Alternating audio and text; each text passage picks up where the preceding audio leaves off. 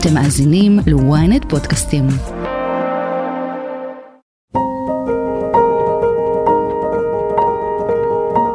כבר כמעט חודש שתושבי עוטף עזה הם פליטים בארצם. מחבלי חמאס שפלשו לישראל ב-7 באוקטובר הרסו יישובים וטבחו במשפחות. חבל הארץ שהיה אחד היפים במדינה נחרב. את התושבים שפונו מבתיהם השרופים מעסיקה לא רק שאלת ההישרדות כרגע, אלא גם מה יקרה ביום שאחרי המלחמה. הכותרת בסדרת פרקים מיוחדת על השאלות שממתינות לנו בשש אחרי המלחמה, והפעם, איך משקמים את עוטף עזה, האם אפשר להחזיר את הקיבוצים והיישובים לתקופה היפה שלהם, והאם הם בכלל רוצים לחזור. אני שרון קידון, וזאת הכותרת על היום שאחרי המלחמה.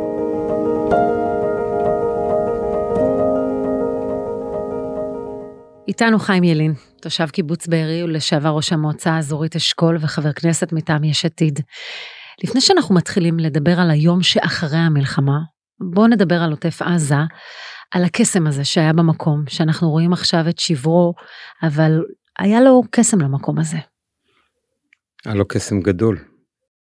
אה, זו הזדמנות להזכיר את אופיר ליפשטיין, זיכרונו לברכה, שנרצח בכפר עזה, ראש מועצה אזורית שער הנגב. דרום אדום 2023, מי היה מאמין 18 שנה של פסטיבל מדהים. כשרואים את המרבדים האדומים האלה זה מרחיב את הלב, זה כזה כיף, שיהיה לנו אחלה חג שמח, חג כלניות שמח. הוא בעצם המציא את, ה... את חג הכלניות, את דרום אדום. הוא נתן את הרעיון, ולאחר מכן אני כיושב ראש של עמותת התיירות, לקחתי את החלום שלו וניסיתי אה, לעשות כמה שיותר. אבל זה איחד גם את כל העוטף. בפעם הראשונה בעצם כל ראשי המועצות התאחדו ביחד והבינו שיש לתיירות, קראנו לזה טוסקנה. יש לזה משמעות uh, אחרת ואפשר להביא אנשים באמת בשיא של uh, הפריחה.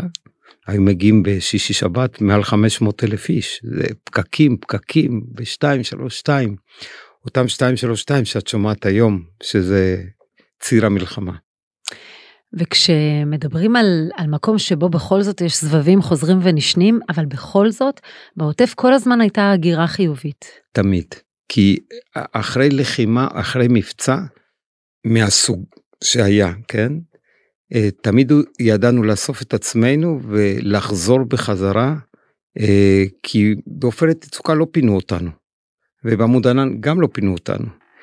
הפינויים התחילו בצוק איתן, כאשר הייתה אמירה שלי שאמרה, ילדים לא צריכים לחוות מלחמה, הם לא צריכים להיות בחזית. הם כבר יגיעו לגיל 18 ולדעתי גם יצטרכו להילחם, בואו ניתן להם את השקט הזה.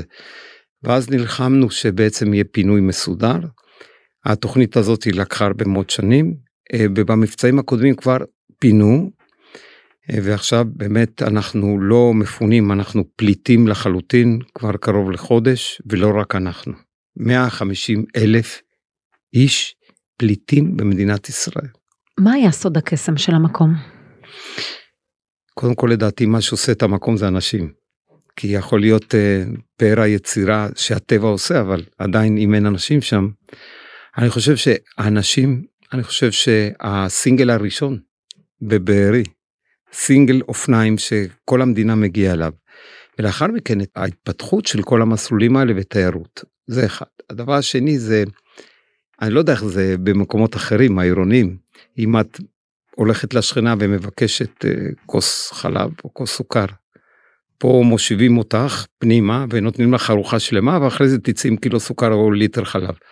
זה אופי, זה אנשים מאוד חמים, מאוד חברותיים, מאוד אוהבי אנשים. אני חושב שזה הקסם הגדול של האזור.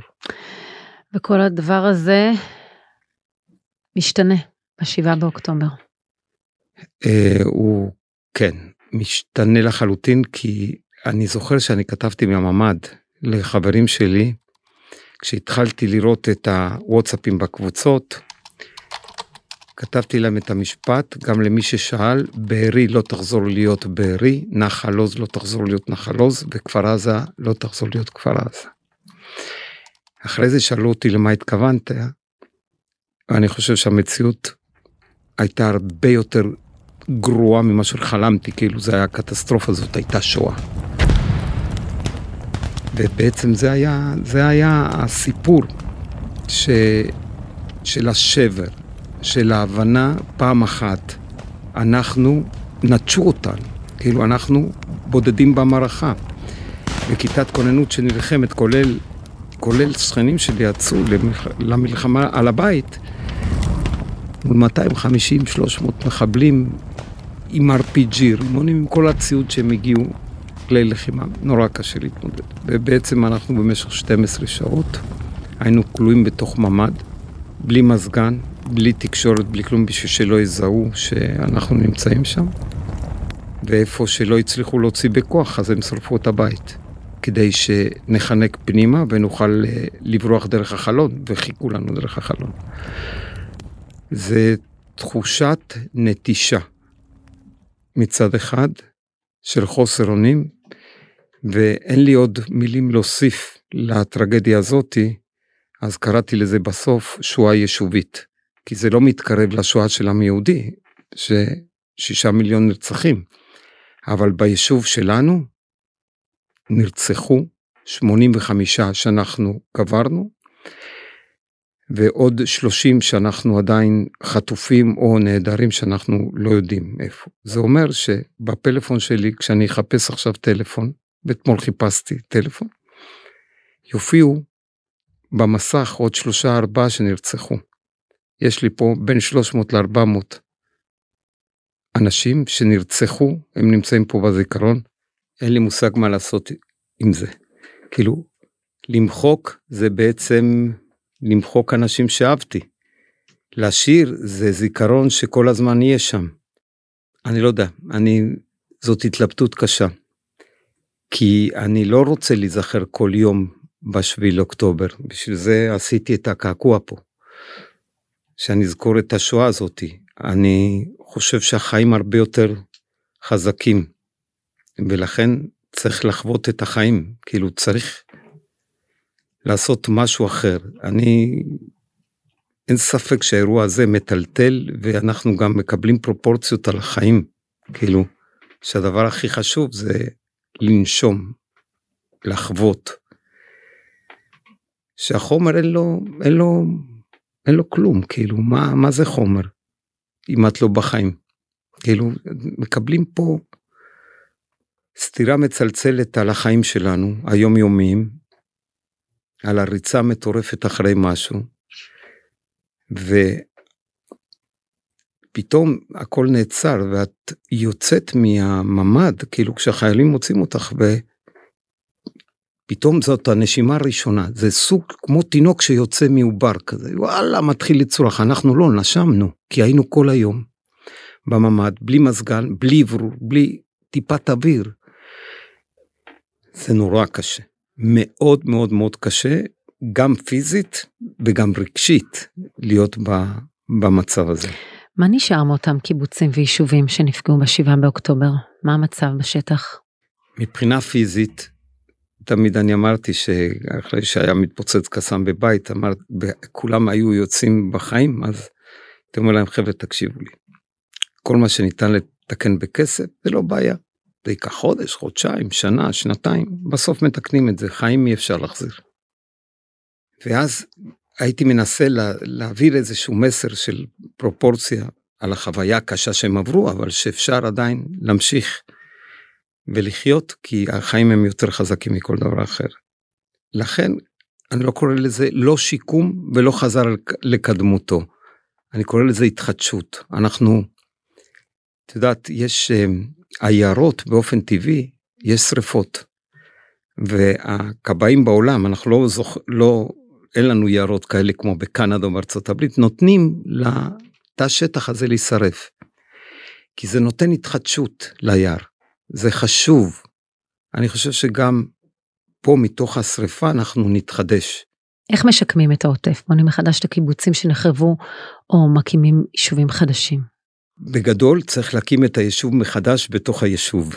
זה המטרה הגדולה, כולל הרחבות וכולל קליטה של כמה שיותר משפחות בשביל לחזק את הקהילה. אני מעריך שיהיו אחוזים, לא יודע להגדיר אותם אם הם קטנים או גדולים ביחס, אבל יהיו לא מעט משפחות שלא ירצו לחזור, גם אם אין טיפת טרור, בסדר? אנשים שרצו לבוא בגלל שהסבים גרים שם, אבל פתאום אין סבים. משפחות שאיבדו את הילדים שלהם, שהם לא רוצים בכלל לחזור לשם. ואת זה אני מבין מצוין. אני מעריך שכל מי שירצה לחזור, ברגע שיהיה ביטחון, הוא יבוא וירים את המשימה הזאת של התחדשות האזור. זה לא רק בארי, זה נחלו, זה כפר עזה, זה נירים, זה כרם שלום, זה חולית, זה סופה, זה שרשרת שלמה של התיישבות, זה הנגב המערבי, שהוא צריך להתחדש.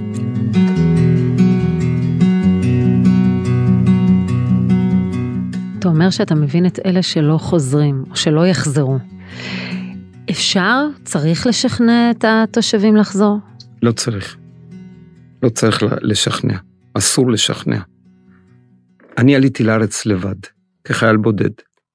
ואימא ואבא רצו באיזשהו שלב להגיע, ואני אמרתי להם, תקשיבו, אני...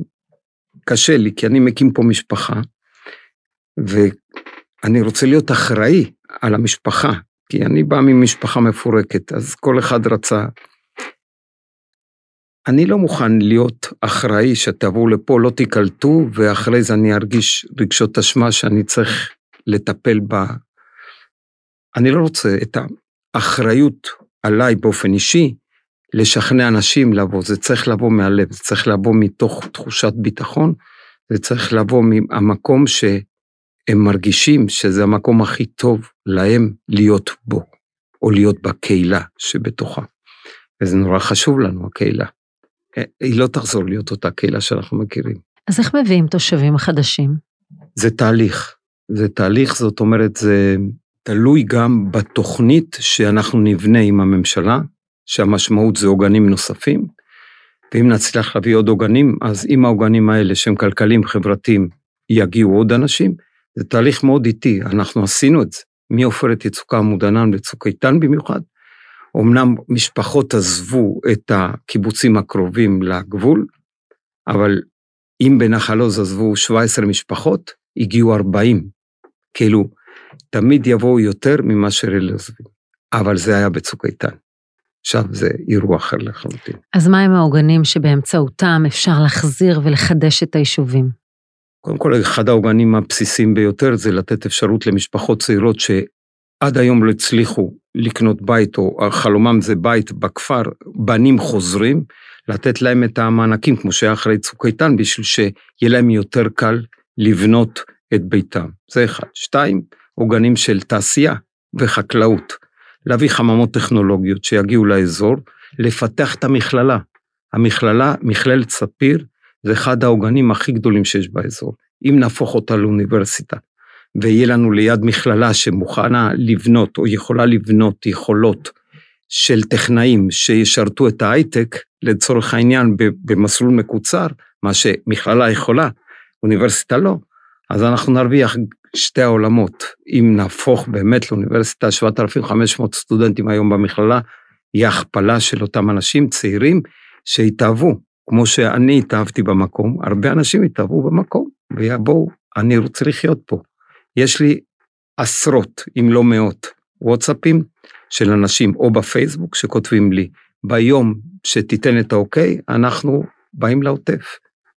בלי להכיר אותי ובלי להכיר אף אחד. הם רוצים להיות חלק מההתחדשות האזורית, שהיא תיתן באמת תקווה ואור לכל עם ישראל, כי זה באמת ככה. כי אם זה לא יקרה, אם יש שם חושך, השלבים הבאים כבר כולם מכירים. זה נתיבות, זה אופקים, באר שבע, וזה כל מדינת ישראל. אז מהו אותו עוגן ביטחוני שאנחנו מדברים עליו? איך מחזירים את תחושת הביטחון? זה קודם כל חיסול הטרור, לחלוטין שלא יהיה טרור מעזה, ובכלל לא לזלזל לא לזלזל באלה שחושבים שערבים הם לא יודע מה, בסדר? לא. להפסיק עם היהירות של, שלנו, אנחנו צריכים להפסיק להיות יהירים. שאנחנו יכולים כל דבר לעשות, אנחנו לא כל דבר יכולים לעשות. ובפעם הראשונה בהיסטוריה של מדינת ישראל, מאז שקמה מדינת ישראל, מ-11 נקודות במוצאי יום כיפור 46, שהוקמה הנקודה, בארי וגם נירים דרך אגב, באותה מועצה, אנחנו נכבשנו, כבשו אותנו. בתוך מדינת ישראל, לא מחוץ למדינת ישראל, בתוך השטחים של מדינת ישראל. וזו תחושה שאנחנו צריכים למחוק אותה, ולהביא את תחושת הביטחון. זה לא ביטחון, אנשים מתבלבלים בין תחושת ביטחון לבין ביטחון. תחושת ביטחון זה כשאת רואה חייל בתוך, הבס, בתוך הקיבוץ, כשאת יודעת שיש לך ממ"ד שהוא תמיד מגן עלייך, לא מה שיש היום, וזה זה, זה כלים שנותנים את התחושה, אבל זה לא ביטחון. ביטחון זה כשבצד השני אין טרור, שאת יכולה לבנות בתים בלי ממ"דים. תחשבי על זה, שרון, זה לבנות בית בלי ממ"ד, שאין יותר כיפת ברזל כי לא יהיה צבע אדום, כי זאת מציאות אחרת. את השינוי מציאות, זה לא בידיים שלנו. אנחנו יודעים מה אנחנו צריכים לעשות, זה בידי הממשלה וצה"ל. וכמובן מדיניות הרבה יותר רחבה, שייתנו לעבוד שם. אתה מזכיר את צה"ל שזה בידיו המדיניות, אבל uh, היה אובדן אמון גדול מאוד במערכת הביטחון ב-7 באוקטובר. איך משיבים את האמון? אני חושב שמה שאנחנו חווינו כשהחיילים הגיעו לים המלח וביקשו סליחה, ואנשים קמו ושרו את התקווה ומחאו כפיים, זה נתן לנו את התחושה שמי שמבקש סליחה והקריב את חייו למעננו, אנחנו סולחים. זה דבר אנושי. חסר לנו קודם כל קצת אנושיות במדינה הזאת. כשיצאתי לכבישים, אז התחילו לצפצף לי ולזה, כי נסעתי לאט, כי לא הייתי מרוכז. אז אה, איך אמר לי מישהו? את הצפצופים ואת החיתוכים בתוך הכבישים, החמאס לא הצליח להרוג. בהומור השחור הידוע. אנחנו חייבים לשנות הרבה מאוד דברים ולהביא לתחושת ביטחון ולביטחון, זה שני דברים שהולכים ביחד, בסדר? אפשר לשים טנקים בתוך הקיבוץ ויהיה תחושת ביטחון מדהימה, אבל לא יהיה ביטחון אם יהיה צבע אדום. זה הולך ביחד. תחושת הביטחון זה עניין רגשי, וביטחון זה עניין ממשי שאפשר למדוד אותו. כבר מתחילים לחשוב על הנצחה? יש אנשים שחושבים על הנצחה. אני חשבתי על זה לפני יומיים כשבאתי עם אה, צה"ל ומשרד הביטחון וזק"א, ושצריך להגיד, את, ה, את מה שזק"א ראו, החיילים ראו ואנחנו ראינו, לא יימחק לעולם, אבל עברנו שם, והם אומרים, אבל אין פה כלום. אז אמרתי להם, תסתכלו, יכול להיות שהמטבח השרוף הזה, או הפינת אוכל השרופה, יהפוך להיות לחלק ממוזיאון. מה אנחנו יודעים, מה אנחנו מבינים? למי יש פנאי לחשוב בכלל על הנצחה ברמה הזאת של מוזיאון ולהבין מה היה? אנחנו כן, אני חושב על הנצחה. אני בכלל לא, לא במושגים של הנצחה, אני חושב, יש לי חלום שכשנחזור ליישוב, כשנחזור לבארי, לכפר עזה, לנחל עוז, אנחנו, ולניר עוז, אנחנו ניקח את כל הארונות של הנרצחים בכביש אחד, והם ינועו. ינועו, ועם ישראל יעמוד בצדדים. זה החלום. אה. לסיכום, איך יראה עוטף עזה ביום שאחרי המלחמה, או בוא ניקח שנה-שנתיים אחרי המלחמה? זה תלוי בתוצאות המלחמה שלו, זה לא תלוי בנו. אנחנו יודעים לחרוש עד התלם האחרון ואנחנו יודעים להצמיח את האזור. אבל אם לא יסיימו את העבודה שם, אני לא חושב שיהיה חבל ארץ. אני מבין שיש פער מאוד גדול בין מה שצה"ל נחוש לעשות, לבין מה שהזרוע המדינית של מדינת ישראל תאפשר לצה"ל. צה"ל בתוכניות שלו הולך עד הסוף. עד הסוף. השאלה אם הזרוע המדינית תיתן להם את האפשרות הזאת, זה הדבר שהכי מפחיד אותי. כי הם לא ישאירו אותנו באותו מצב. אפילו לא עשרה אחוז, בסדר? כי אותם עשרה אחוז, עוד עשר שנים יהפכו להיות מאה אחוז. בשום פנים ואופן לא יהיה שם טרור. כלומר, אתה אומר, אי אפשר לדבר על היום שאחרי, עד שאנחנו לא רואים שהשגנו את היעדים שלנו, כי אחרת בעצם אין קיום ליישובים, ואלה המילים אתה אומר? כן, זה, אני אמרתי את זה, הגדרתי את זה ביום הראשון. זה יצא מהלב, זה אמרתי את זה. זה או הם או אנחנו. זה או עזה או מערב הנגב. הממשלה צריכה לקבל את ההחלטה. כלומר, מה שקיבלתם עד היום, כבר לא יעבוד. זאת אומרת, קיבלתם סבבים, קיבלתם טפטופים, לא, הדבר הזה נגמר. אין, זה נגמר. הצבע האדום היחידי שיהיה זה של הכלניות. חיים ילין, תושב בארי, לשעבר ראש המועצה האזורית אשכול, חבר כנסת מטעם יש עתיד. תודה רבה לך על השיחה. תודה לך, שלום.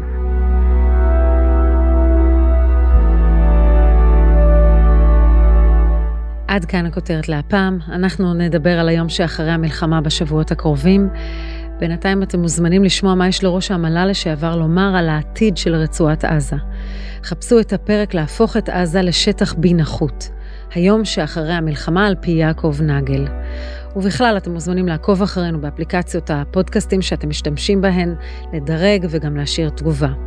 תחקיר, הפקה ועריכה, גיא סלם, עדן דוידוב וטס גדות. סאונד, סתיו בצללי. אני שרון קידון, שמרו על עצמכם.